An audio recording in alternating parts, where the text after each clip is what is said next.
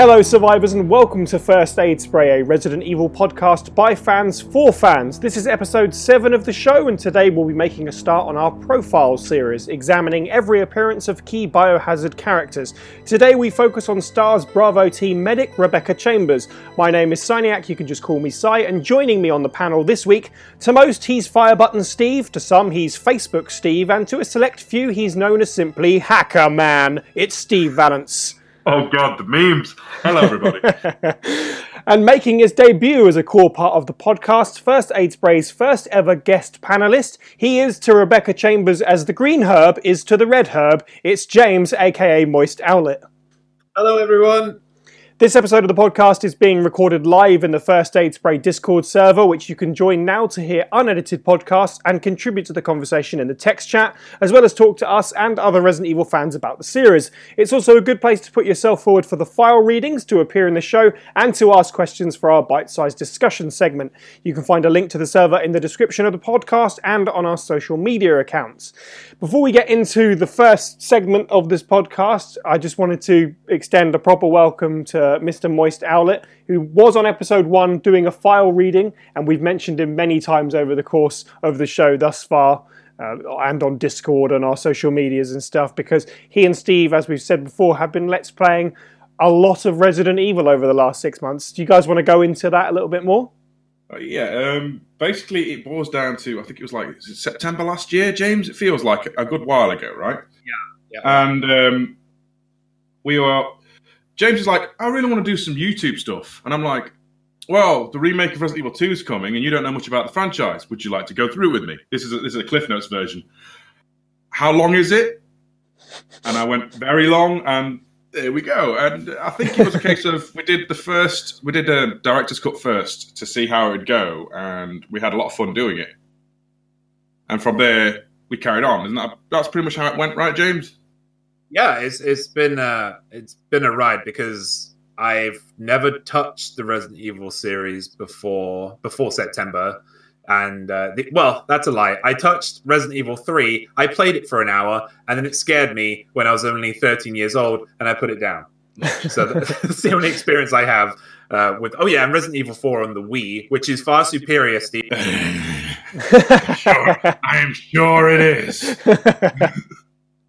Uh, yeah, so if you watch our Let's Play series, you'll understand quite a lot of things like that that I just said. I mentioned it quite a lot during our Resident Evil 4 playthrough. I say the goal is to go through at least all the main series, but for those who, I mean, if, if you're more of a classic orientated Resident Evil fan right now, we're at like we've done the original games, and I think we've just stopped. Uh, and the timeline wise, our last one will be Code Veronica. Although you know we've done one, two, three, um, Resident Evil four. No, four would be four would be. Yes, so Resident one, two, three, Code Veronica four, and then we did the remakes and zero. So we've still got five, six, and seven to go. Indeed. Uh, uh, still debating on how we're going to approach five. It's probably going to be co-op of some description. So if you like your YouTube silliness, and I, I will put it out there, there's a content warning. There will be a lot of swearing. um, we are very unfiltered, very profane, and if you're not into that kind of thing, you know, I'm not going to be mad if you stay away. There's yeah, there's dark humor there. There's light humor there. There's all kinds of humor, really, and it gets a little bit silly. Um, but yeah, if you're looking for professional gameplay, um, you pro- probably do not want to watch us. But Steve is very good, though. Steve no, is very no, good no, at the original games, right? I don't get what you say you are, right? Oh, um. He's very good at the original games. Okay, um, so if you want to watch someone who's played them tens, hundreds of times, right? Um, someone's very good at them, knows all the placements, which gives us time to actually just talk about nonsense. Um, then yeah, give us a watch. Still yeah. can't beat size speedrun record though. Keep working on it. It's fine. no, yeah. Speaking as a fan, it's been a really cool series to watch. Sort of a combination of someone who, like James just said, knows the games really well, and someone who has very little experience with them. Because you get really different uh, perspectives on stuff. And I mean, it must have been a, a, whirlwind of a six months for you, James, like having zero experience and now having been witness to and played some of these games, and now you're on a podcast about it. it, it is pretty insane. Like I, I, it's all, it's always a bit strange for me because I love horror games, Like, but I think when they came out, I was just a little bit too young, um, and I was a little bit too scared of them to actually dive in. So then I just forgot about them. Mm. Um, and then, yeah, when I got in touch with Steve about it, uh, yeah, that was when I was like, no, no, I really want to get into them. I really want to know what the story is I because say I did give you the warning. This is going to be a long, like deep. There's lots of stuff going on, kind of thing as well. you, you did, you did, and I am a I'm a super lore buff. I love knowing lore and it to make sense. And I know there are some continuity problems with the, with the games. Um, I I still feel like they they tie together well enough to keep me interested, and that's why I keep doing them. And that's yeah, that's why I keep wanting want, wanting to keep doing them with Steve. So you're in a very privileged position because you get to experience all these. I mean, like we already talked about this on the on the series, but basically for the podcast listeners, James obviously didn't come to remake first. He went to remake two first, and getting that whole point of point of view across of someone who has seen the second game's remake and then comes back to see the first one and stuff like that. It's very interesting to hear. You know, not not to float our own boats or anything, but you, you might you might like it. Indeed. So obviously, uh, you're a big fan of Rebecca, which is why I wanted to bring you in for this show. Um, Profile as a series, and we'll get onto it in a bit, is one of those things that we've had since the beginning. It was like an idea. This would be a great um, format for different episodes, and Rebecca was just a good pick because um, she has various different appearances over the years. You know, she's not limited to one or two, but she's also not got a crazy amount of stuff that we'd hunt down for some of the more major characters. So it was really, yeah, just a coming together of all these great things that Rebecca would be a good place to start, and that. Uh, one of the earliest sort of goings on in the Let's Play series was James's, you know, just you know, falling for Rebecca. Oh, yeah. Hashtag waifu and all that. I really, I really did, and I don't know why because she's not really my type. but yeah, she, yeah, I, I think, I, I think it was because of a preface that Steve said at the beginning of Resident Evil. I think Steve, I don't think you remember saying it, Steve, but you said something about her having a tragic kind of past, but it wasn't tragic in the normal sense of losing parents or losing. No, I just said she's, like she's had a rough day beforehand, which is Yeah, I think somebody, somebody else said that as well, and I was like, I'm really interested in that. I do love a tragic past, and so and then I, I seen what she was like in Resident Evil, the young, the director's cut, and I really, really liked her because you could tell even the even with the voice acting back then, um, even with the limited animations in the game, you can tell she's trying to deal with stuff. Mhm. She's trying to deal with a lot of things, but yeah, we'll get onto that in a bit.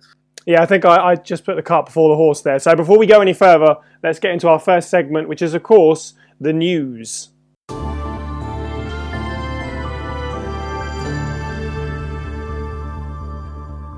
Okay, so our one bit of news this week is that in a series of tweets, leaker Dusk Golem reports that the Resident Evil 3 remake is being developed externally.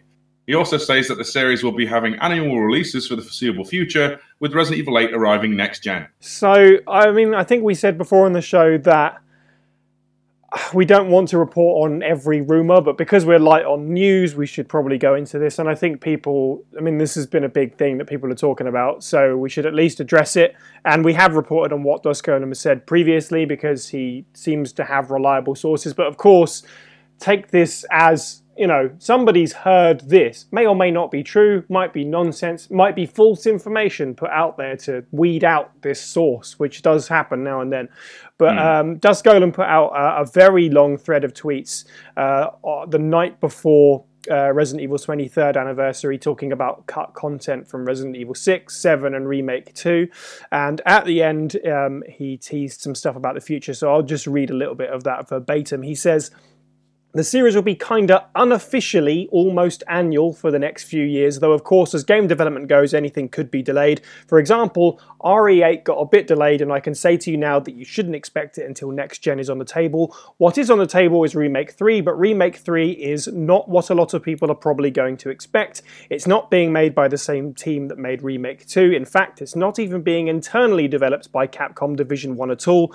Who is developing it is very interesting, but for another day. It will be coming about a lot sooner than people are probably expecting, uh, and then he goes on to close out his thoughts there. So, Remake 3, he says, is coming soon and it's not being developed internally. Uh, any opinions on this? See, I uh, hearing the words external developer, it could go one of two ways when it comes to Capcom. You either get something like Dead Rising two, Mm. or you get something like Dead Rising four. You know, and I know, you know, watching Cy reviews it that you kind of enjoyed Dead Rising four. It's- sure, it's it's kind of. but I pr- I'll tell you what I prefer Dead Rising 2, so I see your Yeah. point. yeah, and then there's obviously, I mean, personally, I'm not against it, but the whole Devil May Cry DMC thing and how that was made by Ninja Theory, and people were very polarized by, a shall we say, rewritten Dante and things. Mm. So, I mean, yeah, yeah, yeah. Uh, Mr. Moist Owlet's unfortunately been dealing with a lot of that on his uh, YouTube, but yeah, uh, I think that if, if it's the right developer and they clearly have a passion for it, great. But I don't. I don't know yet. I, I would need more information. I mean, it would be a, it would be definitely more of a reassurance if it was the Resident Evil 2 remake team. But if they're working on RE8, then I would argue RE8 is more important than a 3 remake. You know what I'm saying? Yeah, I, I I agree with that. I think it's one of those things where they have the engine, they kind of have the blueprint now. Uh, it's yeah, I can see why they would kind of pass that on to someone else while they focus on another project. If like this says we're going to be getting a game around about every year, which is going to be interesting. But Hmm. also at the same token, we've had this experience before with games in the series being made by external developers. Uh, Operation, Operation Raccoon City. City, Yeah. I mean, that's the worry, isn't it? yeah, but, but all right, okay. Raccoon City had a, a great idea, and it had a like you know the, the ARG stuff, which I, I would like to get a, like a full file of the inserted evil stuff, but. Uh, and you know, the FMV was, I looked like you know the spirits within if it was a Resident Evil movie, and yet enjoyable. And then the game was complete enough to tosh. Mm. You and know, that's that's where it comes down, isn't it? It's the, what are they going to do with the gameplay? I don't, yeah, who knows? Dejected sighs all round. Nah, it, it, it's it's too too early to call it. I think personally. Uh, James, do you have any opinions on this one?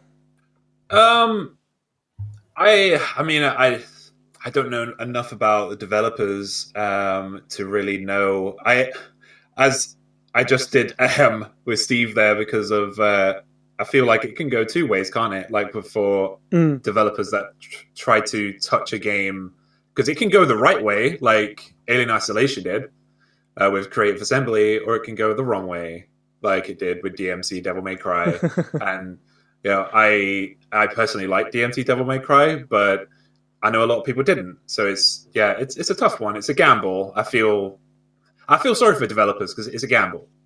Uh, if- Oh man, can you imagine if Resident Evil 3 is being made by Creative Assembly? That would be amazing.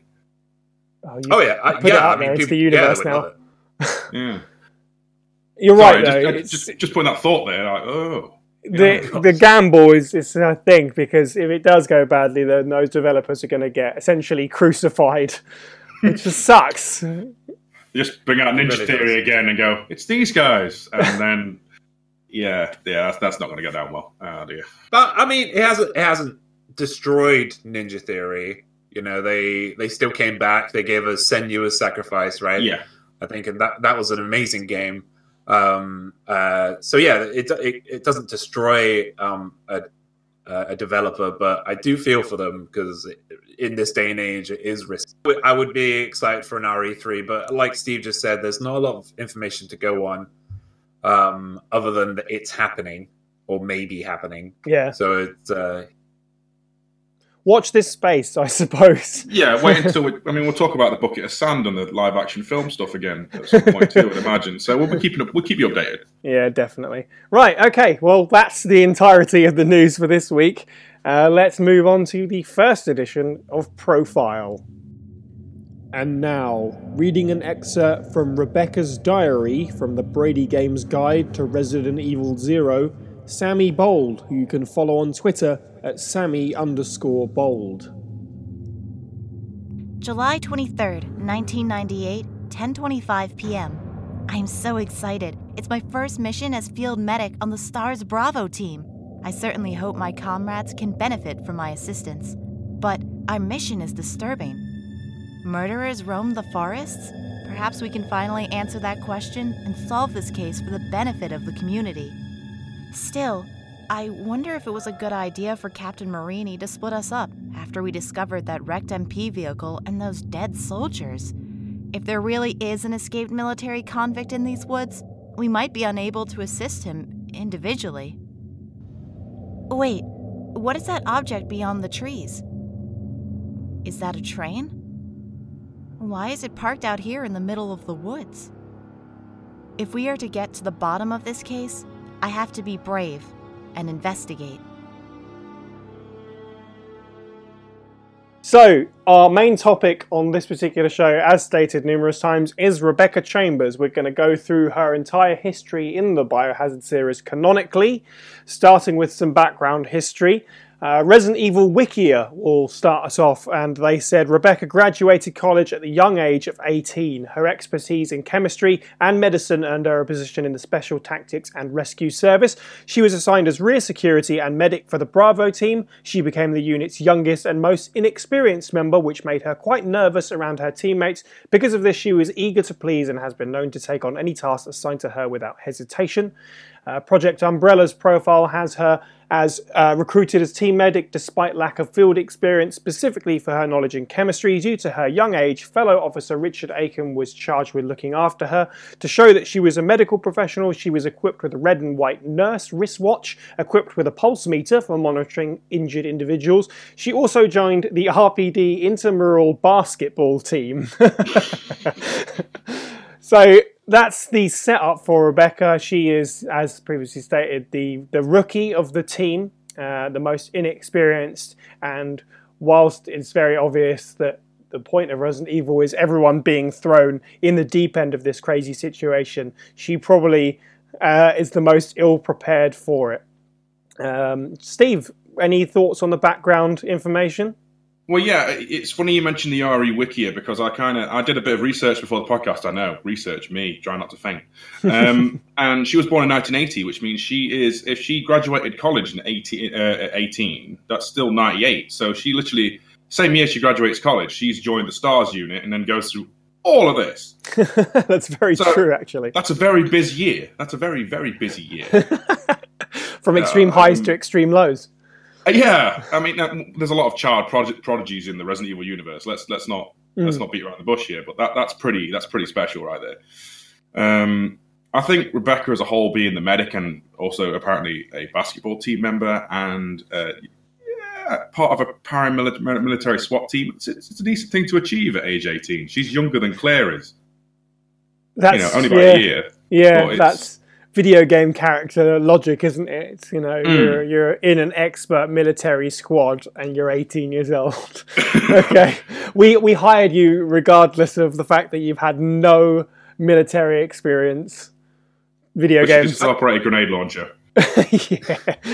I think she was she was brought into it. Um, I think much like uh, um, much like a, a, a med is brought into the armed forces. You know, mm. they are trained right? But a, a, new med, when they go into the armed forces and the real world, you know, they're expected to treat, and that's what they do, you know. And yeah, and just really, it's just really unfortunate for her that she had to go through a whole viral infection at the same time.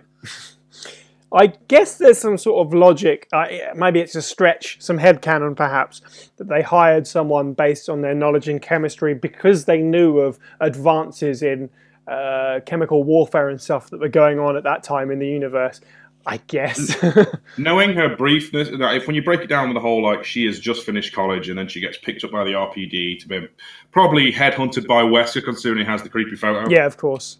You know, it, it's likely it's something in his plans for the whole testing situation because you know they had to throw the Stars unit at the you know the bioweapons inside the mansion. Uh, maybe she he picked Rebecca so that they, they need a medical expert on team to try and maybe get data on how they will treat injuries or something. I, am reaching a bit, but you know, do you understand what I kind of yeah, mean? Yeah, that actually makes a lot of sense. I mean, I'm fairly sure it's fact that Wesker picked every Stars member specifically by himself. I'm fairly sure mm. that's true. So now that you mention it, yeah, that makes a lot of sense. Mm. Yeah, I mean, she, I think in a couple of the games as well, and the the stage, uh, the play, she was mentioned as being a genius in this mm. field. I Yeah, believe, as well. So, yeah. like, yeah, that would make complete sense for Wesker. Indeed. So, moving to the first appearance canonically for her, which is, I guess, really the most important one. It's the one where Rebecca is the lead character. Uh, in a way, her only starring role, if you like. Uh, Resident Evil Zero, which takes place in 1998. Rebecca, was portrayed by Riva Di Paolo in this version. Um, and of course, this is the story of her being sent in with Bravo team uh, into the Arklay Forest after various reports of grisly murders and all that business. Gets caught up with escaped convict Billy Coen, um, getting on board the Ecliptic Express umbrella train and um, uncovering secrets as to the formation of Umbrella and the creation of the T virus and that kind of thing. So, this is the earliest game in the canon. So, I suppose in a way that's kind of nice for her to be at the forefront of the first ever experience, the first ever outbreak committed to release, at least. Uh, First Stars member to shoot a zombie, technically. yes, yeah, that's Wesker true. hasn't shot anything yet. Yeah. So, Uh, obviously, being the big Rebecca fan, uh, Mr. Owlet, how do you feel about Resident Evil Zero and Rebecca's appearance in that? Uh, Rebecca's uh, Rebecca Chambers in Resident Evil Zero is exactly how I expected her to be in a um, in a kind of up to up to date game. Like when I seen her in director's cut, well, what you could see anyway. Uh, I, uh, I I still got through who she was, and then when I listened to her and watched Steve play her in Resident Evil Zero, I I got her. Like I was even more in love with her in Resident Evil Zero. Like uh, I the game so much I wasn't too hot on, right? But her and Billy Coen as well. He's actually the first sidekick I've actually liked through the entire thing. But um, yeah, Rebecca, I really like her. She's uh, she's solid. Like she, I think in the later games you learn that she's really trying to um, keep to her career as a medical professional by preserving life. She doesn't want to kill things, even though they are undead, unless her life is in danger, which it was in Zero constantly. Um, but yeah, if it, if if it is under in, in danger, she will eradicate. Right, she will do what she can. Um, but she tries her best, even in Zero, to not kill things. But she has to anyway because it's her life. Yeah, that's fair. Um, they they try and strike that balance between having a, a strong playable character and Rebecca's original sort of personality. Not saying that she didn't have strong like elements to her in the original Resident Evil or anything, but being more of the caring. Um, I don't want to say moral is maybe not the right word, but that kind of character. Um, for me, I think they went a little bit too far in one direction. I think she might be a little bit too strong, and this ties into some other appearances from her. I don't think she freaks out, or at least script wise, she doesn't have enough chances to kind of freak out about what's going on. Um, you get that much more in other appearances. Um, and I understand, obviously, perhaps they didn't want to have it so that she was relying on a man kind of thing. You have Billy as the strong, capable one and Rebecca freaking out too much. That's not a good look either. So it's a really tough balance to get. But for me, Zero is a bit odd because, yeah, she seems more forthcoming and, and capable in this than later appearances, which is slightly odd. Steve, how did you feel about this one? See, I, I'm I'm torn because I, I kind of feel like Zero Rebecca is my favorite Rebecca. You know, I, I feel I can understand your point, side, but I feel like it's it's almost like if going through Rebecca's entire like across the franchise kind of role, it feels like in Zero and maybe a bit in the start of Vendetta, when she's by herself or she's in the position of, of authority, she can let loose and be Mm. confident and stuff. But whenever there's someone else around, she will back down and like defer to them. You know what I mean? Like um, after Zero, you've got the nightmare scenarios, and then obviously Resident Evil One and so on. She always after then she's always in like secondary role. She's always like the the person slightly behind the main character, so to speak. Uh, whereas in Zero, she's she's on her own, and she has to like because Billy is a criminal. You know, she doesn't know much about him until later on in the game, and she has to basically sort of assert her authority over him. You know what I'm saying? Yeah. Uh, I mean, the whole like, oh, know, as Officer Chambers to you, don't call me little girl, and so on. You know, He, she also, excuse me, she also, um, this is her first assignment. Mm. Like the tra- zero was her first assignment, right? So all of her training kicks in, right? But you still got that. I felt you still had that Rebecca from director's cut in there, uh, Resident Evil One, right? You still had her in there, but this moment where she had to fight for her life, as Steve said, she was on her own. Um, she had to kick herself in the ass.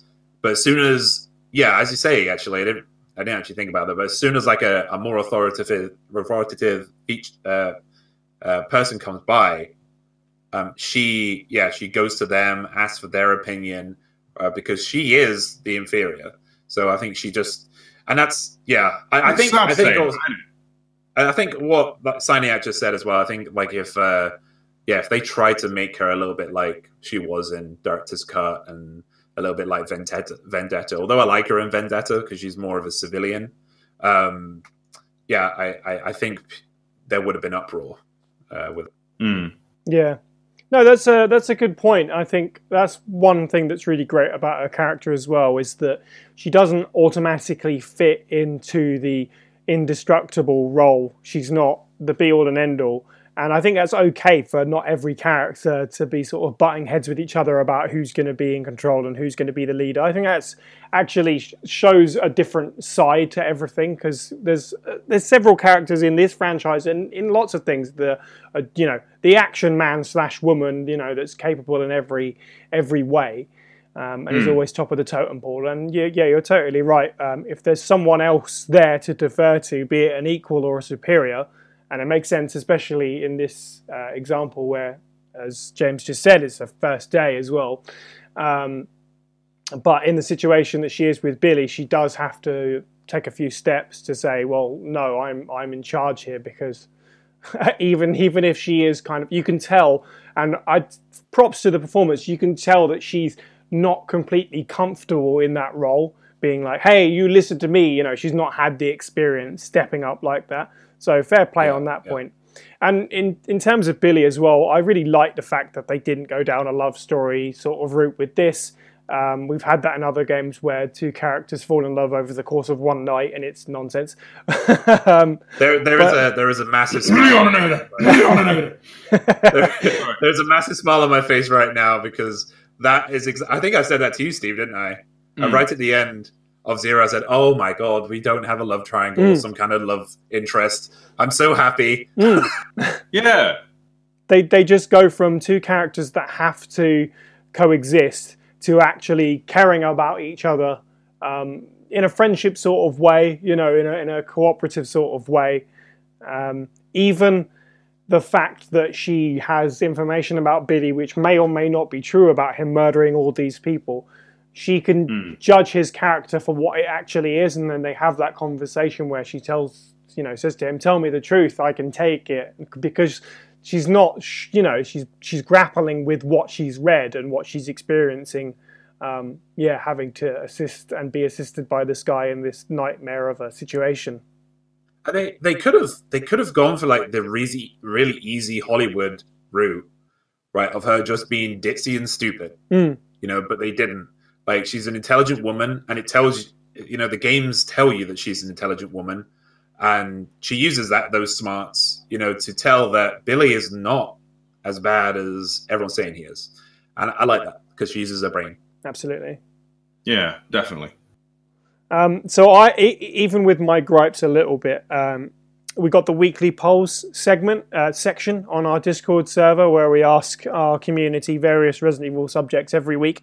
And this week, of course, podcast centric poll was um, which is your favorite Rebecca Chambers appearance, and Zero came out on top.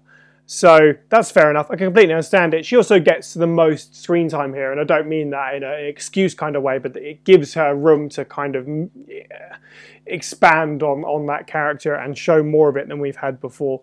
Um, one minor touch that I love in this game is the piano thing, where she can play the piano, but you know, she's not. You know, it would help if she had the music in front of her, which is obviously a nice little through line to the original game. Yeah, I, I, I. I was um, I was kind of harsh on the pod, on the podcast, last podcast we did about Resident Evil Zero when we were talking about the Switch ports, and I kind of feel like as bad as I do, as much as I don't like Zero, Rebecca and Billy are like two of the most human characters cut across in a main Resident Evil game. I mean, all right, remake two's got its moments now, but I think they're you know they have more human moments in the way that Billy just like just struts on and like is now a maestro with the keyboard, this uh, military killing machine. Yeah. Whereas Rebecca, Rebecca, who has now been you know established as a child prodigy, can't play keys worth a damn. it's very childish. Yeah, no, that's that's a good point. I mean, it it has a few slip ups every now and then in terms of characters. Like Billy's first appearance is very weird because you know he's like, "Oh, I've been fantasizing about me, have you?" It's, Yeah. it's not congruent with like the rest of his character, but hey ho. Yeah. And obviously the I villain could- is ridiculous, but there you go. I, I completely agree with that, and I, I during the play the let's play, I said to Steve, "Oh, we're not, we haven't got another one of these, do we?" Hmm. I had Right, to tell him and in then- between the recordings. He gets better. He does. He gets better. Yeah, Steve was really hyping him up, and then yeah, he, he did actually grow on me. I just wish they didn't open it up with that. Yeah, it kind of lowered it. Yeah, that's really the only part where it slips up. I think the rest of it's pretty good in terms of his characterization, like the crescendo moment, like I said, where they have that conversation about Billy's history. I think by that point, um, it's fairly easy to be warmed up to him and them as a as an existing unit. Any other thoughts on Zero before we move on? Uh, I do we talk about the parallels in Umbrella Chronicles? Should we, should we touch on that? Yeah, if you like. There's, there's still some like character banter of the same incident. All right, all right. First and foremost, the the voice actress for Rebecca not the best, but the actual like portrayal of her, where she's like being very dominant, like, "Do you need help? No. Do you? You know, where she's very Mm. like dismissive of Billy being sassy back to her. She will sass him straight back. I do love that about the Umbrella Chronicles version of the train derailment. You know, um, other than that, I haven't really got much to say other than probably my favorite version of Rebecca for the most part. Yeah, same here. Um, she is she that that uh, Resident Evil Zero is my favorite representation of her. Uh, she's just the most human, and uh, I think she sets up uh, her story. She sets up her story quite well with Zero, and uh, yeah, I don't think I have anything else to say about it. Fair enough. Well, let's bridge the gap between Zero and Resident Evil with Nightmare, which are the two scenarios that can be unlocked um, in Umbrella Chronicles, the rail shooter, the first of the two rail shooter games. Obviously, this, of course, takes place also in 1998, um, I guess during the daytime or, or hours. Yeah, it must have been hours before Resident Evil now that I think about it. And Yeah, uh, 'cause it's dark. It's still dark. yeah, outside. and considering how it ends as well, um, that makes total sense. So, yes, it's the following evening, and it stars Rebecca alongside Richard as the playable characters, making their way from the residence or guardhouse, however you prefer, uh, into the mansion and encountering Yawn. It doesn't 100% fit with the canon. partly because it sort of implies that Rebecca is some sort of weird soothsayer who can see the future, but because she has a dream about a creature that she's not encountered at that point. But there you go. Um, portrayed by Stephanie Sheh, how do we feel about the nightmare scenarios? Uh, Owlet, why don't you kick us off with this one? Um, I yeah, uh, I mean, I didn't play the game, but I watched it, and uh, yeah, it uh, as you say, the very strange dream sequence Mm. kind of took me out a little bit. But when she actually got up and I heard her and her mannerisms, mannerisms and stuff, I, I immediately okay, Rebecca's back. There she Mm. is. You know, I, I, I, did get her, and um, she even made some decisions as well, uh, which was nice to see um, through through uh, from what I watched. Because when she's got someone else with her, as we said earlier, she tends to turn to the other person, unless that person is an is an inferior. She t- tends to turn to that person and say, "What should we do now?" In Umbrella Chronicles, she doesn't. She, she makes decisions. She's like, "No, we need to go down here now." Um, and Richard is like, Yeah. "Why?" Right? And just get down here. You know, she's quite authoritative, um, and it's nice to see that um, with her. And when you break it down, she's been dealing with these monsters maybe more than Richard has, because obviously Zero has just occurred, and Richard might have just been doling around in the mansion, going, "Oh, this is a nice dusty house filled with zombies." And she, she's fought, she's fought like God knows how many like prototype monsters and hunters at this point. But you know, so yeah. I get what you're saying, though, James. Yeah, yeah, yeah. It's it's it's what I was saying. It's like it's really nice to see. Um, it's really nice to see her kind of, you know, just take charge and uh, tell them, you know, telling them how it is. And yeah, you bring up a good point. She's been through at this point. She's been through more than anyone has. Um, yeah. Uh, well, other than the uh, the boys, the big boys behind it all. But um, yeah, she's been through more than anyone, and she is taking it in a stride at this point um, through Zero and through Umbrella Chronicles. See, that's interesting because for, for, me, the most striking things about um, the nightmare scenarios is the moments of doubt that she has about their survival and, and, and moments like that. There is a particular part um, in Nightmare 2 where she almost has a complete freak out and you know uh, we're totally screwed kind of thing and and it dawns on her that they might be the only members of stars left alive or at least bravo team which I quite like because for me that matches what I thought of her original personality more. She has that moment of like panic, presses on regardless, but it's there, and I like the fact they actually show that. Uh, that that kind of thing where it's she's freaking out, but the survival instincts are pushing on. Do you think yeah. it's like seeing from zero to nightmare to what we would know as the the pres well the main Resident Evil game. That like this is that nightmare's the the incident where her spirit gets kind of shattered. Then mm. like where she goes from that to. I mean, obviously the end of Nightmare is Yawn has his way with Richard, and that probably just cripples her spirit a bit, which is why she's a little bit more subdued. It's definitely a way to look at it. I think, yeah. After all mm. she's been through, she escaped, she survived, and then the very next night, it's all happening again. Um, yeah, that's definitely how I feel about it as well. I mean, Richard, you said Richard was assigned basically as a not, not a bodyguard, but like someone to keep an eye out for her. So that her protector, so to speak, getting really badly messed up mm. while she's with him. I mean, that could knock her confidence down. Absolutely. Uh, I'm just curious, what was Richard's role? I know he was basically he was their um, their radio. No, he wasn't their radio guy, was he? That was Richard Forest, or was Forest Marksman? Forest is a marksman, but he might also be radio guy. Let me just quickly look up what his technical role is. Um, yeah, uh, like if we learn his role, then we might have a better understanding. I'm fairly sure you're right, Steve. Communications other just, expert. other than just mm. ouch guy. oh, yeah. that's Richard though. He, he, he, didn't see it in remake for Chris's campaign, James, but he like he actually he got a little bit more screen time in Chris's remake campaign, and he actually sacrifices himself against the sharks. And there's a few, I think there's like a moment or two where everyone's together and he's like passed, it's tired or passed out on the bed, and it's just it's, it's nice. Mm. Um, I, uh, I, I did I did see that actually, and it, I, it actually surprised me. I was mm. like, oh no, no, that's yeah. a, that was a really rough way to go. Where's my Revelations game about Richard Aiken and the rest of the Bravo team getting whacked? you know? Well, that game is the game that Zero, we all thought Zero was going to be, to be fair. Yeah. Yeah, but there you go. I think the, including Richard in this was a really good call because a it's always nice to give some stars members that don't usually get screen time a little more to give them more to do, and b they uh, her and um, him and Rebecca actually have a, a, a kind of cool setup because they do have that brother sister sort of dynamic. She's being looked after by him and kind of mentored by him, if you like. And Richard's uh, past before Stars, the reason he joined Stars is he lost uh, a younger sister um, due to criminal activity, and that's what spurred his interest in that kind of thing. So it all it all ties together quite nicely there, and as you say, closes up with um, Richard's imminent demise as we uh, venture into the Spencer Mansion in the original game. So, mm. whilst it doesn't connect completely, it's actually a really cool little additional scenario that they didn't even really have to do, but it, it's really cool that it exists.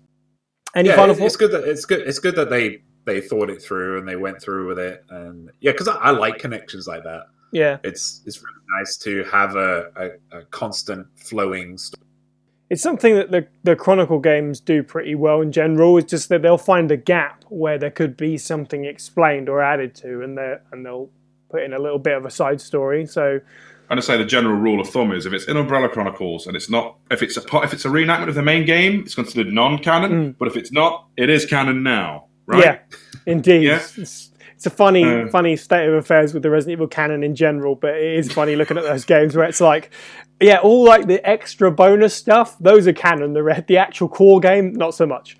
Yeah. I would argue that Hunk's um, Hunk's scenario in Umbrella Chronicles makes much more sense narratively than than, than his, any of his other ones, including Remake Two as well. I mean, obviously it's a mini game in the others, but that one feels like it could sort of occur. Is that in Chron- uh, Umbrella or Dark Side Chronicles? That's an Umbrella Chronicles. It's, Okay. uh, surprisingly, it's the last. It's the second to last thing you unlock. Right. Um, same with Ada's Death Door. Yeah, Yeah. because Ada and Hunk get their stories in the one for Resident Evil 1, 0, and 3, Yeah. not the one with 2 and Code Veronica, which makes loads of sense, Capcom. yeah, Um, yeah. It's been a while since I touched um, Umbrella Chronicles. I, I should dust that off and have a go through at some point. But yeah. nonetheless.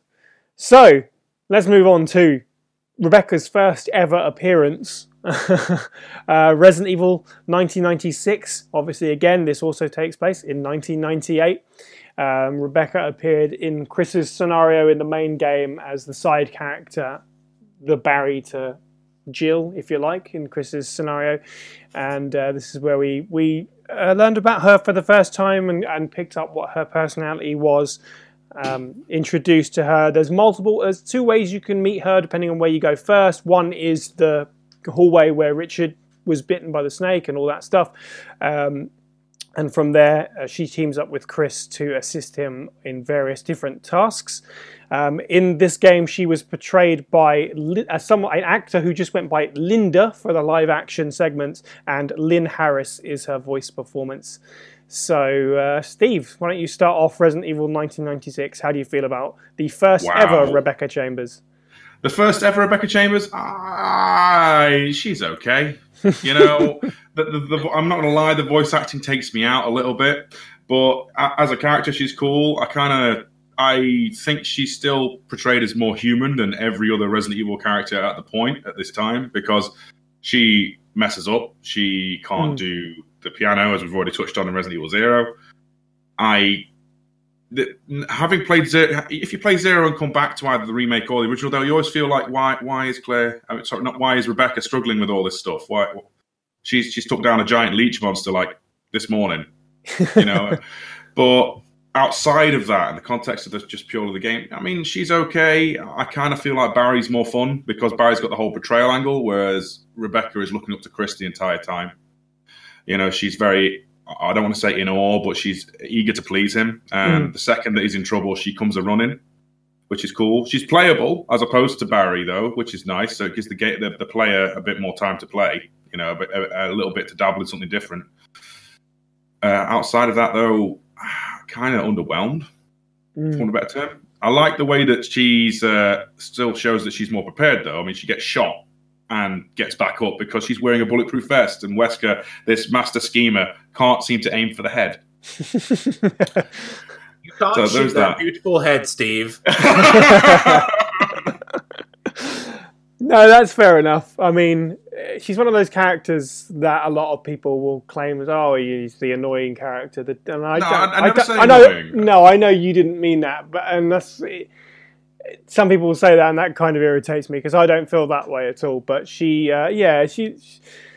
Out of the choice between her and Barry, I usually play the Jill scenario, so I wonder if that's why. But she does have plenty of her own stuff going on, like you say. She there's the whole uh, part where Chris is too stupid to make a, a chemical, and she's the genius. She's the child prodigy, so she she can do that. She can heal Chris uh, as well, which is cool when you go and visit her. Um, and that's cool because that to plays play the piano. yeah, but that plays into the actual the basics of the character as, as being this genius chemist and, and medic. So that's always good. Her writing, suppose. Oh, sorry. her, uh, just that her writing is all about helping others, so it makes sense. And I say she's the first Stars member to touch an Umbrella if you play Chris's campaign first as well, isn't she? Because she's got Mm. the whole. Most of these things are made by the Umbrella Corporation, and you know if you haven't put two and two together at the point you're at the guardhouse or residence. So uh, yeah, that's kind of cool. She's touching on things that everyone should notice from the get go. But Yeah, in case you might missed files as well, that kind of thing. hmm. Um, with me, I think completely different. Yeah, with because um, I always actually when when I first heard her, I just instantly fell in love with her character. I don't know why. Um, and I, t- I on the Let's Play, it's a joke, but I actually do really like her character. I just sensed there's something else there. There's something else underneath. Mm. And I was also prefaced with Steve saying that there is there was something else going on. I was like, okay, I'm really intrigued. What happened to this woman? What what's made her turn into this kind of more timid person? Um, so I was really interested, and then I learned about it, and now I kind of understand because, as you were saying earlier on, Cy, she kind of cracked a little bit. Mm. Um, and when yeah, when Chris came along, it's like okay, okay, everything's in order, everything's fine, right? That's basically what I got in Resident Evil Director's Cut was everything's great. Chris is here, Jill's here, Wesker's here. We're gonna figure this out, you know. And I was just like, yeah, I can get on with that because that would kind of be me in that situation. Like if my superior officer came, I'd be like, "All right, this is fine. We've got the reinforcements. We're going to be great." Right, and then she started again. Everything started to go down, and then she's she was like, oh, "Okay, and now I'm the one who's doing it. I've done this before. I can do it." And then she does it, and I really respect her for that. And knowing from the past two games as well, well, Umbrella Chronicles and Zero, knowing her history, it makes me respect her even more.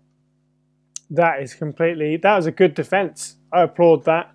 I think, and also as well, she does have a habit of sort of stealing the show at times from Chris. Chris is just sort of like his character, especially in the first game, really is just sort of dumb meathead guy. Whereas there's more going on with Rebecca, like you say. You know, she can save him from Plant 42 and that kind of thing. It's a great crescendoing moment for her. And, and Steve just said, you know, she's smart enough to be wearing body armor as well. So there's several moments where, yeah, she's the the focus for me in a lot of those cutscenes. Yeah, definitely, I'd agree with that. How do we feel about the comparison of Resident Evil 96 to 2002? However, obviously that's going to be a big one. Um, it's the uh, same kind of thing. Obviously, you've got the same story and all that. Portrayed this time by Hope Levy. Um, how do we feel about it stacking up against the 1996 version? It's strange. Like the voice actress performance, it, makes me feel like actually very convincing. After if you back to back zero in the remake, it feels like I can believe that's how tired I would feel because she always seems a little bit a little bit worn out. Mm. You know, I don't, I don't, mean that in a knock. I mean that the character generally seems fatigued by all the things that are going on around it. Um, doesn't seem anywhere near as hopeful or as uh, optimistic at times as obviously her zero and I would argue a little bit of her original game's counterpart if you encounter her, for example, when Richard's like on the floor, she's just like, uh, what? Uh, uh, uh, okay.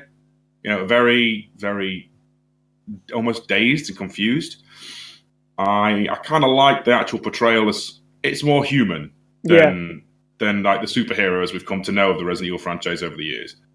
Which you know, I, I give it credit. I mean, she feels like out of the whole whole bunch of the protagonists. We touched on this before, but she's she's the least super heroic and she feels very unsuperheroic in the remake. My note for this is uh, her performance feels very real here, so I, I'm in hundred percent agreement with that. And mm. uh, the the sort of level of confidence and strength that she shows actually kind of matches up with everything that's gone on before. My favorite moment of this is um, after she's healed Chris, I think it is. She just has she has the breakdown, which is completely you know been building up to this point where she just starts sobbing into his chest and he has mm. to hmm. comfort her briefly. And then she, you know, swallows it down and gets on with it, um, which is great because for me, strength in characters doesn't come from being the, you know, the god that can just cleave through everything and not care.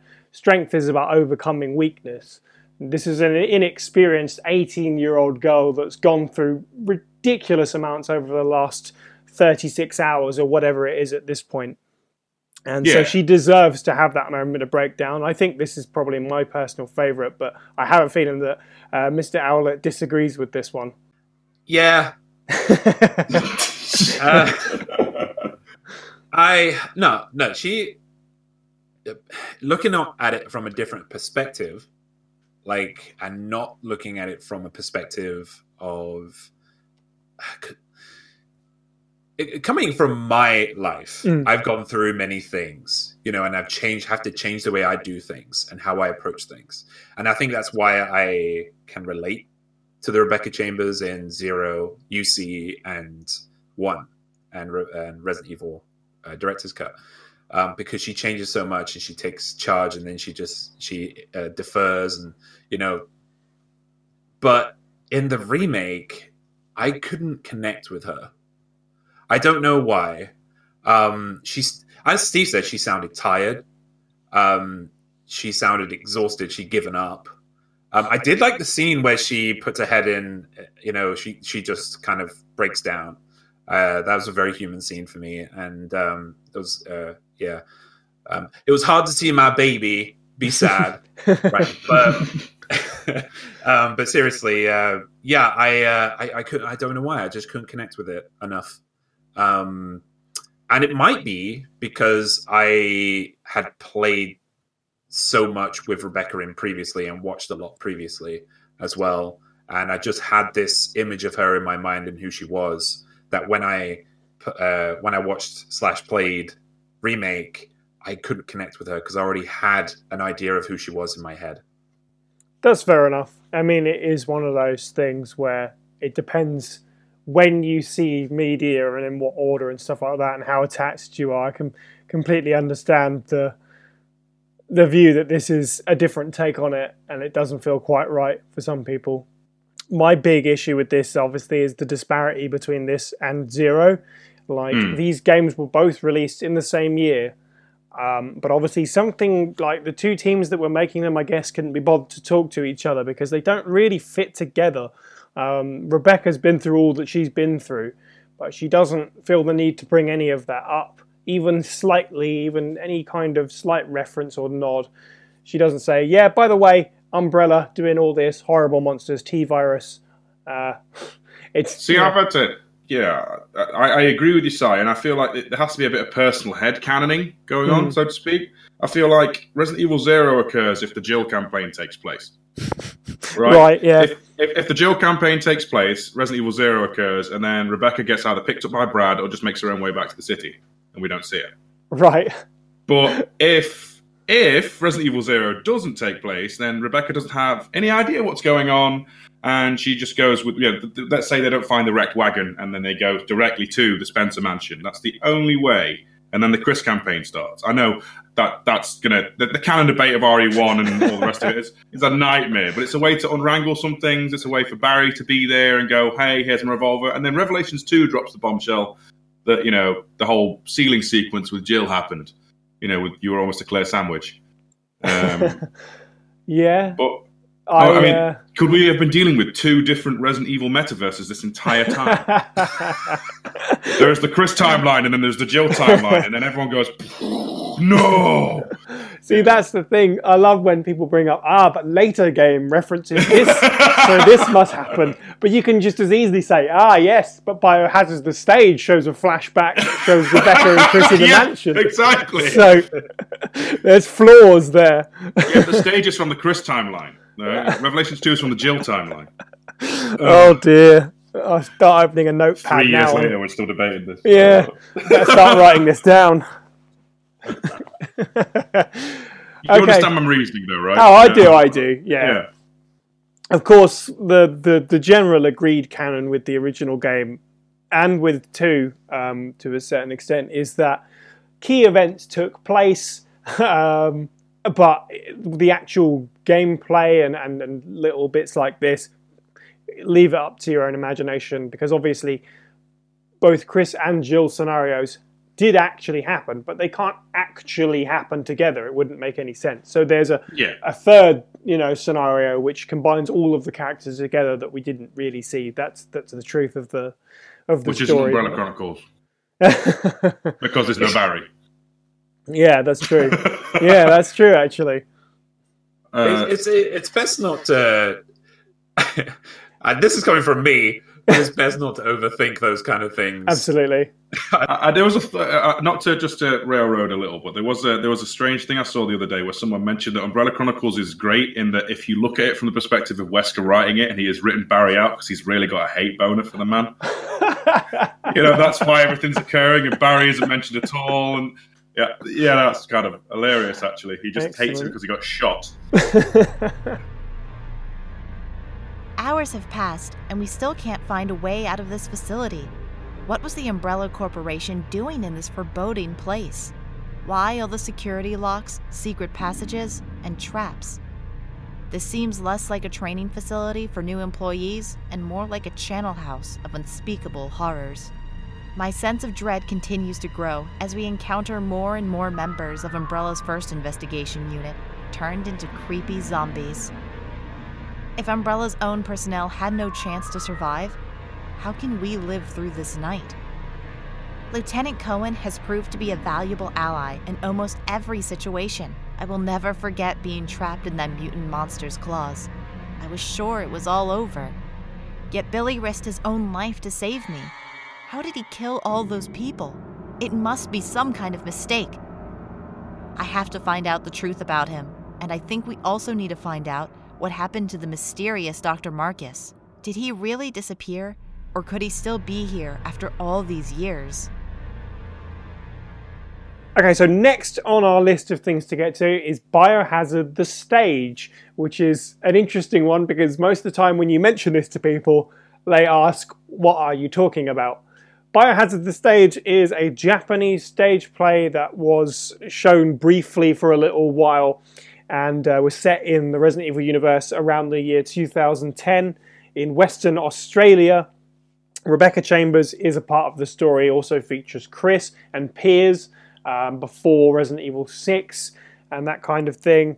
Um, this is the first time, I believe, I could be wrong on this front, that Rebecca was portrayed by a Japanese actress in any form, because at this point, none of the games had Japanese voice acting, so there's a little tidbit of information perhaps. So, Rin Asuka uh, played Rebecca Chambers live action on stage. Um, how do we feel about the stage's interpretation of Rebecca? She is more of a bit part, but she's in it nonetheless. And it does have some information on the big time jump between 98 and 2010.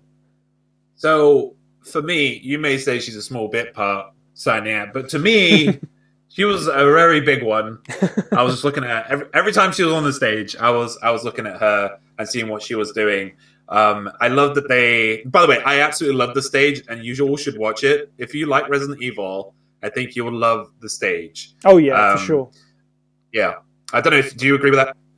Oh, Me? Oh, sorry. No, no, I go ahead. hear you then. Uh, yeah, I uh, I kind Carry of on. enjoyed it. To say I was one of these people who only saw it a couple of days ago, Mm. I was surprised at the production values of this thing. yeah. Yeah, I it's got a lot of enjoyed that. interesting stuff going on. You know, it, it sounds like a ridiculous notion, but yeah, well, I'm sure we, we will definitely do an episode of on the stage at some point down the line because it, it I feel like it deserves it as it's kind of an unsung piece of media. Hmm.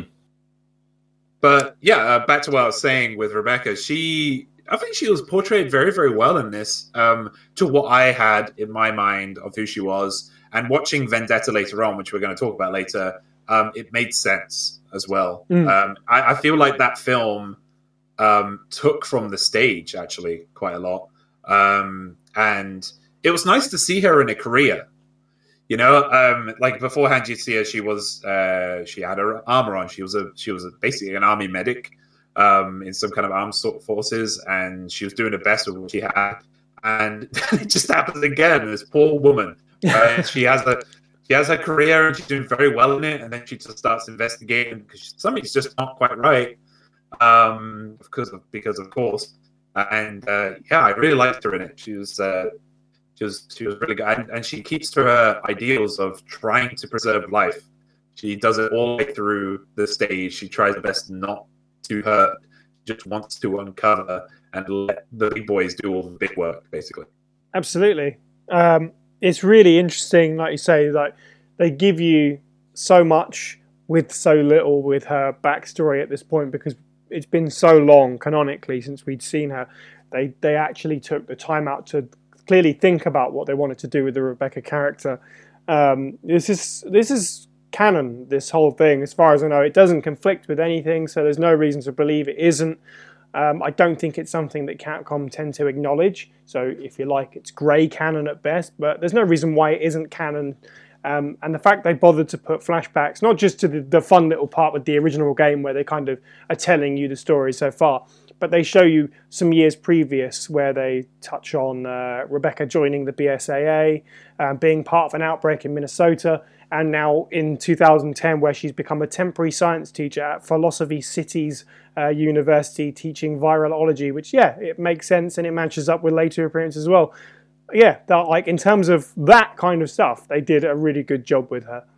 To to put it strangely, that when I was watching the whole thing, by the end of it, I felt like Rebecca is both her character that we see in Vendetta, and she feels like she's a bootleg Ada Wong. Because Okay. she's, she's technically in this university to spy on, um, is it Howard? Mm. Uh, which is obviously the espionage bit.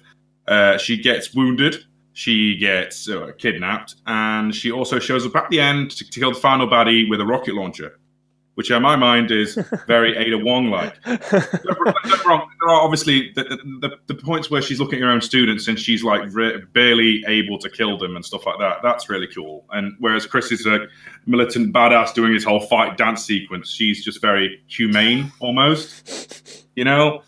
I Um, forgot about that. yeah, I know. I I feel bad that she kind of she gets she seems to get kidnapped an awful lot or dragged away, but Mm. you know, almost like she's a second stringer to that Sophie girl at times. But without Rebecca in it, there is a lot of trouble occurring in that play. But I feel like her character is almost like in a transitional stage where she's going from badass zero Rebecca to teacher Rebecca that we see later on. Mm. You know what I mean? Uh, all the while she's doing her best spy routine without being a spy. She's just basically there going, so that professor's doing virology, right? Coy, coy remark, coy remark, coy remark, you know. Um, so yeah, I think I liked her. I feel like she was the most true to her previous character. Uh, Chris didn't feel much like Chris for me. Piers, uh, although he's like my standout one character I like from Resi Six, didn't feel like Piers. So yeah, I'll, I'll give it that for the stage. That's fair enough. And like you said, there's that moment of weakness that she has where they have to shoot the students that have now become infected. Um, Hmm. I love that as well because, yeah, it is. It's Rebecca at her core. It kind of, yeah, it is. It's it's it's more her moral center, and it even possibly informs the decision that she le- I, I, we assume leaves the BSAA um, after this, or, or or at least in less capacity, moving on in Vendetta and becoming more of a civilian. So, yeah, it's a great little piece in between these two different versions of the character. Mm, yeah, I mean, what is it? It's, it Tyler, the uh, the the side character who's tied to the main big bad. She's the only other character to have like a separate scene with him. So she also is, it, I would argue, more integral to the plot than even Chris and Piers are, even though they fight the big baddies at the end. So she's got that too. I do, I do feel like Chris and Piers were kind of shoehorned in. They were they were just there because they have to put the, the well. I mean, I, I haven't met Piers yet in the games, um, but Chris definitely like he was just put in there because he was a name, you know, and he Mhm. needed to go there and be the badass and kill the bad guy. And it's strange because I don't think in the musical they do have any of the big names in it, but I can't remember that well. I know we're, we're talking about the stage and not the musical, but Yeah, I don't disagree actually. Now that you mention it, she actually has like plot servicing importance, whereas those two, yeah, they're just thrown in there for the action, shoot the zombie parts. The the the, Yeah. the, the plot driving characters for the most part are all the ones are like that were written for the stage specifically, and Rebecca. So, and again, I, I agree with what Steve said. That uh, her being taken hostage is kind of a shame, especially as Yeah. we're about to move on to Vendetta as well. But I do like that she gets uh, like she gets away from it herself, and uh, yeah, at the end drops off the rocket launcher for the classic Resi finish. hmm. I, I did I did love that bit. I was like, yes, it's Resident Evil. There's a rocket launcher. Uh, There's no countdown though. Yeah. Yeah, two out of three. There's a there's no countdown, but there is a rocket launcher and someone that injects themselves with something for no reason. Yeah. Oh yeah. Speaking of which, Uh, so Rebecca's most recent appearance is Resident Evil Vendetta. It's the third CGI film. This takes place um, an unspecified time, but it's sometime after 2013 in the canon. Again, Rebecca is supporting plot um, kind of character rather than a driving action kind of character, and uh, sees her taking up her new career um, in the Alexander Institute of Biotechnology, which is in Chicago.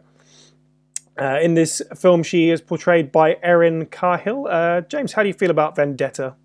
Um, I I watched this at Steve's after a, a heavy recording day, and I really enjoyed it. Uh, actually, uh, it, it, it felt like a it felt like a film uh, version of one of the games, and it was nice to see. I even though it's got my beloved Matt Mercer in it, you, you guys all know how much I love him. Um, I, I, did feel like there was a little bit of shoehorning there with Leon and Chris. You only mm. need one of them, really. Mm. um, but yeah, back to Rebecca though. I I like that uh, she, you've gone back to her roots with it of um, her basically being the genius, figuring stuff out. Um, see, it was a while ago since I watched it, right? So it's a, a little bit uh, hazy, but I do I do remember liking her a lot and saying, you know, being like, it's nice to see a different side of her because mm. uh, I watched it before I watched the stage. Um, because beforehand you see her and she was in heavy, she was in like she was uh, she was in the she was in Stars or BSAA and yeah, it was it's different seeing her in this completely civilian uh, career. Yeah, um, doing her best to counteract the is a virus. Was it? I think yes. Yeah, yeah. Um, yeah it, was, it was nice to see. Yeah, and I, I, think she acted very well as well. The voice actor was great. Um, the animations were great, and her general mannerisms are all very Rebecca for me. Absolutely, and I think we've talked before about, or at least uh, off podcasts, Steve myself, about how we don't get to see enough of just normal situations in the Resident Evil universe because obviously stuff hits the fan and you know everything's going crazy. So it's nice at the beginning of this film to see her doing essentially her day job um, at the institute, working on all kinds of chemistry stuff, which yeah feeds back into the origin of the character as being the child prodigy. She's literally at the beginning of the film working on a vaccine for a new virus and completes it at the beginning of the film and that kind of stuff. So fits the genius side of the character generally, I think this is one of the better um, portrayals of her because like the character design is really cool because it's it's got the recognizable colors, which is a nice little wink and a nod, and it looks like her, but also you know, however many years on from what we're used to seeing her. They did a really good job of realizing this character later into her life when things have kind of changed and moved on and things maybe got a little more normal until she gets thrown um, into the thick of it again. Uh, yeah, they, they, they did a really good job at her. Even stuff like she has the moment where she snaps at Leon and Chris, and then the next scene she's in the bathroom and she just says to herself, "That isn't very nice." What she just did. It's like that. Yeah, that's it's a great scene though, where she literally just says, "Grow the hell up." Yeah. you know, take it. Yeah, that's that's that's zero Rebecca coming back to like beat. No, someone needs to be authoritative because these mm. children just won't grow up. Mm. Yeah, you, uh, you, do you do see her in uh, kind of a unique um, a unique uh, scenario as well, where because she gets infected, doesn't she? Yeah, yeah, right at the start. Because that's the whole deal. That's the whole like the whole thing, and you see her in a unique position where she's literally trying to save her life with her own brains. You know, with her with her genius. You know, putting what she's been doing from the beginning um, to play, and yeah, Chris, Chris and Leon are just there. Um, and but yeah, it's, it's really nice to see because that's kind of unique with her. She's trying to save herself rather than trying to save others. Hmm. See, I think looking at Vendetta now, uh, I mean, I only watched recently, but talking through this podcast about every other appearance of her has kind of made me think that she is more of an amalgamation of every single part of her because you've got the lecturer side, which appears in the stage. You've got you've then got you know her, shall we say, kind of almost dismissive at first, or you know, no, no, more subdued side when Chris initially shows up. Like basically, oh, Chris is here; he can save the day.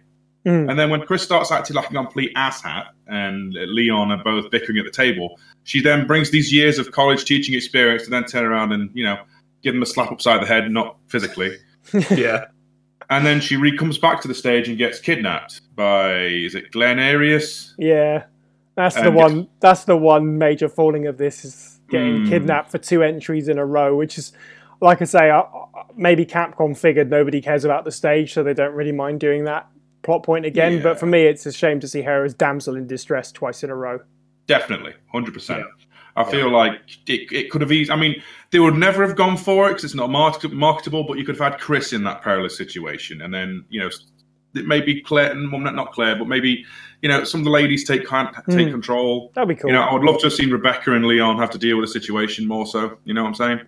That's true. Um, Like speaking like broadly as well, we've already seen uh, Leon and Chris team up together previously in Resident Evil Six. So it would have been nice to have Rebecca paired up with a character that we haven't seen that with. So like Leon and Rebecca, you know, they do get a little Hmm. bit of screen time together in this. But you know, if they were the lead characters, that would have actually been really interesting. I'm gonna say Leon's very broken in this film post RE6, isn't he? For Mm. reasons I can't fully grasp. He's just like, oh, killing zombies doesn't work very well. Yeah, he just he has a flashback scene, and you know, oh, my platoon died, so now I'm an alcoholic, and and then and then the crowd goes mild because we saw that in Resident Evil Six with Chris. Don't know why we did that one again with a different character, but there you go. Yeah, um, I I feel like they could have gone a different direction. It also kind of feels like because this was around the time remaster of Zero was coming out, wasn't it? Was Rebecca just there because that was there? I mean, don't wrong, I appreciate everything they've done with her. It's just I don't would- know. No, no, no. I would doubt that actually. I think somebody, for what it's worth, and while personally this film is totally ridiculous, and there's so much about it that just doesn't fit with Resident Evil. Um, I kind of like it just because of how stupid it is. Um, but someone on that team, obviously, they cared enough um, about Rebecca at least to to write her well and make it fit. So props on that side. Mm. Uh, there's that exchange on the chopper as well, where there's like talk about. So you you gave up your gun to become a doctor? Like, well, he fights with his guns. I'm going to fight Mm. with my science, kind of essentially, which is nice. Yeah, Hmm. it's a it's a nice it's a nice nod to all of the accomplishments she's had in the previous games. Yeah, it's a logical point to have her as well, just kind of retiring from the battlefield because she's not really, she's not built for it mentally. We've seen that multiple times that it, it has too much of a toll on her. So yeah, I'm very happy that they took the character in this direction. Yeah, yeah. I, when you think of all the, the, the mad geniuses in the Resident Evil franchise, they're always about making viruses and things. I suppose it's nice the good guys now have one that can cook up an antivirus in 10 minutes. Absolutely. Put in the microwave. so before we wrap up this main segment, does anybody have any final thoughts on the history of Rebecca Chambers thus far? Yeah. Um, so Rebecca was born in 1980. okay. Um, 40 which means she'll year, be isn't she? she'll be 30. Yeah, she's 39, 39. Right. She's well within marriable age for me. Okay. okay. So we need to make this happen. No. Um. I- Yeah. I. Uh. I, yeah. I think we all know now. You can just tell by my my defense of her throughout this entire podcast. I absolutely love her character. She's one of the strongest side characters um, I've seen in a game. She's, uh, and that's not just Resident Evil, but in a game, she's got so many sides to her, and she's had such a, a crappy life, bad timing um, for everything. And uh, yeah, I think that's why I like it so much because she's just been through uh, so much, and she's pushed through it, and then she's got a career out of it. And unfortunately, the crap keeps following her, but that's what keeps her going. That's uh, that's seems to be her goal now, is to keep fighting back against the virus or the, See- the corporations. Hmm. I think for myself, having gone through this history, just discussing it now, I'm kind of, I feel like I'm reshuffling my internal, like you know, favorites deck. um, she's definitely my favorite Stars member wow. uh, because not to be cruel to Jill and Chris, they are a bit blank slatey. Yeah. You know? um, Chris has a bit more character in five and six, but overall he's very blank slatey. Uh, Jill has been MIA since Resident Evil Revelations, technically, and in that she was about as animated as cardboard. So Yeah, Yeah. Whereas Rebecca's got depth. You know, she's got flaws. She's not, as we've said, she's not a superhero. She's more human than the rest of them, and that makes her a lot more appealing.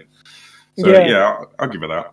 I think it's interesting because it's as we talked about the the the issues almost with her character in terms of slotting stuff together with Zero and the original game and stuff. Even all that aside, she is the most well consistently well written character, especially um, touching on those later entries that kind of tie all those character elements up.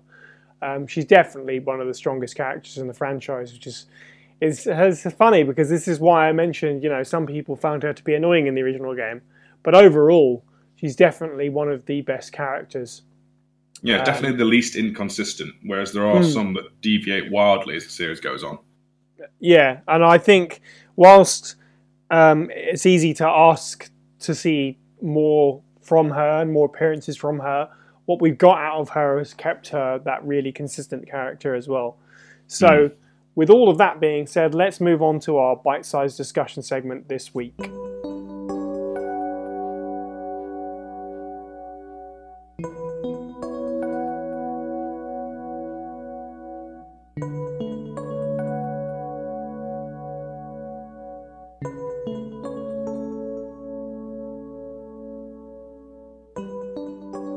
So our bite-sized discussion this week comes from Adam Schwartz, aka Tiamat ZX. He actually emailed this in several months ago now when we started the show without even knowing that we were going to do a Rebecca-centric episode. So I said to him, hold on to that one and we'll get to it when we get to it.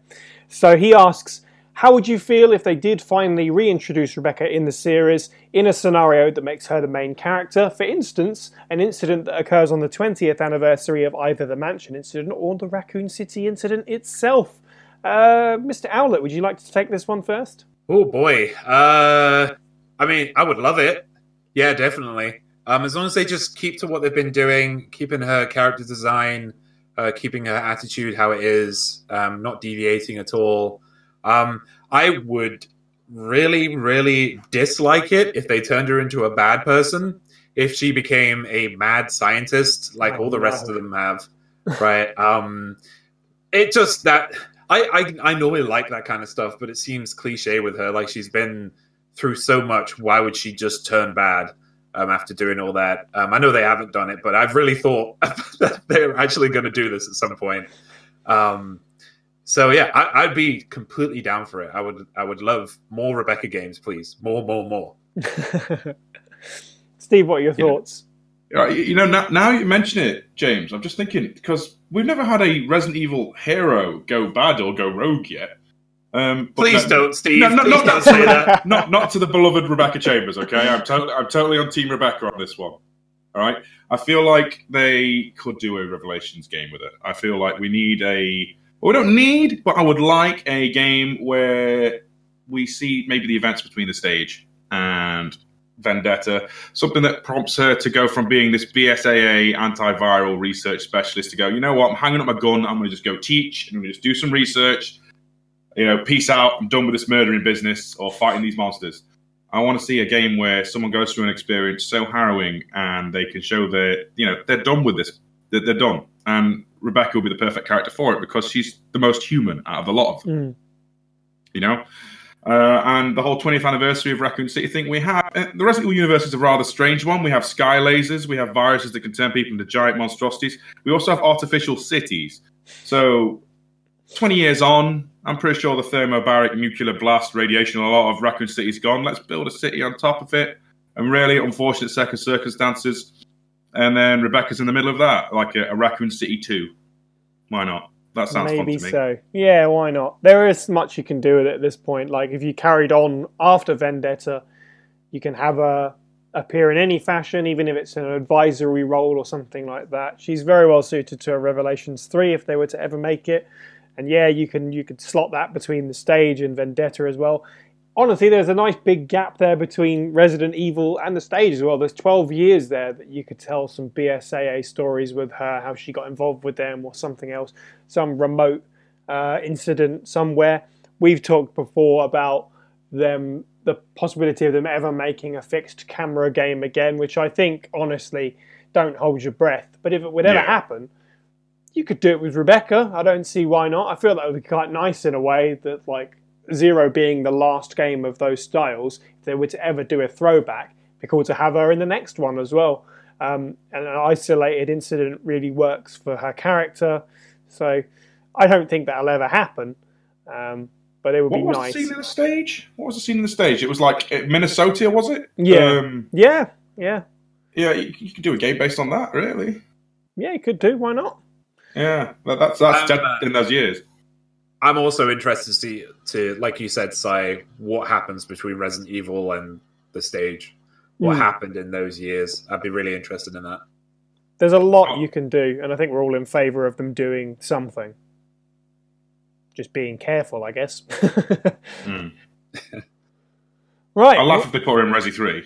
I know that sounds strange, but I laugh if it, because she's literally been AWOL for this long. They could easily put a how she gets out of the Raccoon City thing as Oh. like a, a forced survivor, couldn't she? Yeah, Sorry. I'm going. To, I'm going into what if even. town. Yeah, you're not wrong, really. You know, because she's been AWOL. Do, do we know how she left the city? Do Do we have any definitives on that? No, I don't think there's any. Honestly, everything that we've talked about today, I'm pretty sure is the entirety of like the information that there is to give. Like the like there is just complete swaths of nothing after Resident Evil uh, and before the stage, with the exception just- of the Saint Cloud incident you just mentioned. Can we just be thankful then that you know they didn't do the traditional like you know kill off an established character thing for Resident Evil Three, and it was Rebecca instead of Brad because that would have been heartbreaking. Oof. Yes, Yeah. it would have. Yeah, um, I I am glad that Rebecca was not not in Brad's place. Indeed. Sod Brad. Right. Sorry, what? Huh? Steve's ranting again. Sorry. Right, yeah, but you get my point. Right, well, nothing else remains for me but to thank our contributors. If you'd like to be part of the show, then please look into auditioning for our file readings. One way to get in touch is to email us at faspraypod at gmail.com. But of course, the best course of action is to join our Discord server, where you can also ask questions for the bite sized discussion. Discuss Resident Evil with us and other fans, and listen to the podcast live as it's being recorded. The link to the server is in the description of this podcast and also on our social media profiles. You can follow us on Twitter at FASprayPod, on Instagram at FASprayPod, and on Facebook at facebook.com forward slash FASprayPod. You can find the podcast on YouTube, Stitcher, Spotify, iTunes, and if you've enjoyed the show, please do leave us an iTunes review if you can. It helps spread the word. Our next episode will be going back to the Spencer Mansion, but not in the way that you remember it. We'll be looking at Resident Evil Deadly Silence for the DS. Thank you to the panel. You can follow us all individually. I'm at Cyniac underscore 123. Steve is at Fire Buttons Game. And James is at Moist Owlet OFF. And finally, thank you all for listening and have a good week.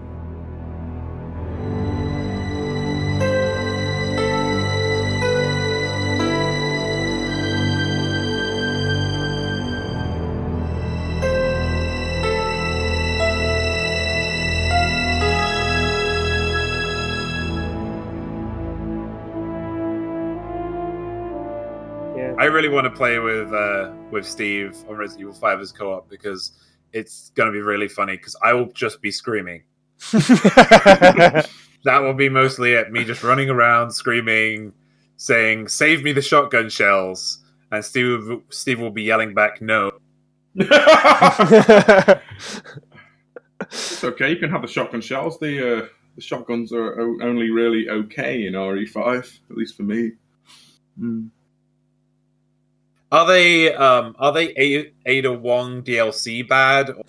Oh no no no no no no no no no no no no no no no no no. And to be fair, that shotgun has its uses. It's more of a knock them down and leg it kind of gun than an actual kill them out. Right? Yeah, but you're, you're playing Resident Evil Four. You don't leg it. You have to kill everything. Uh, well, y- y- that's one way you could play it. What? This is Sekiro. oh right, oh, okay. I like that. Cy's basically got his own uh, live little reenactment of Let's Play stuff now. Uh, What's what podcast?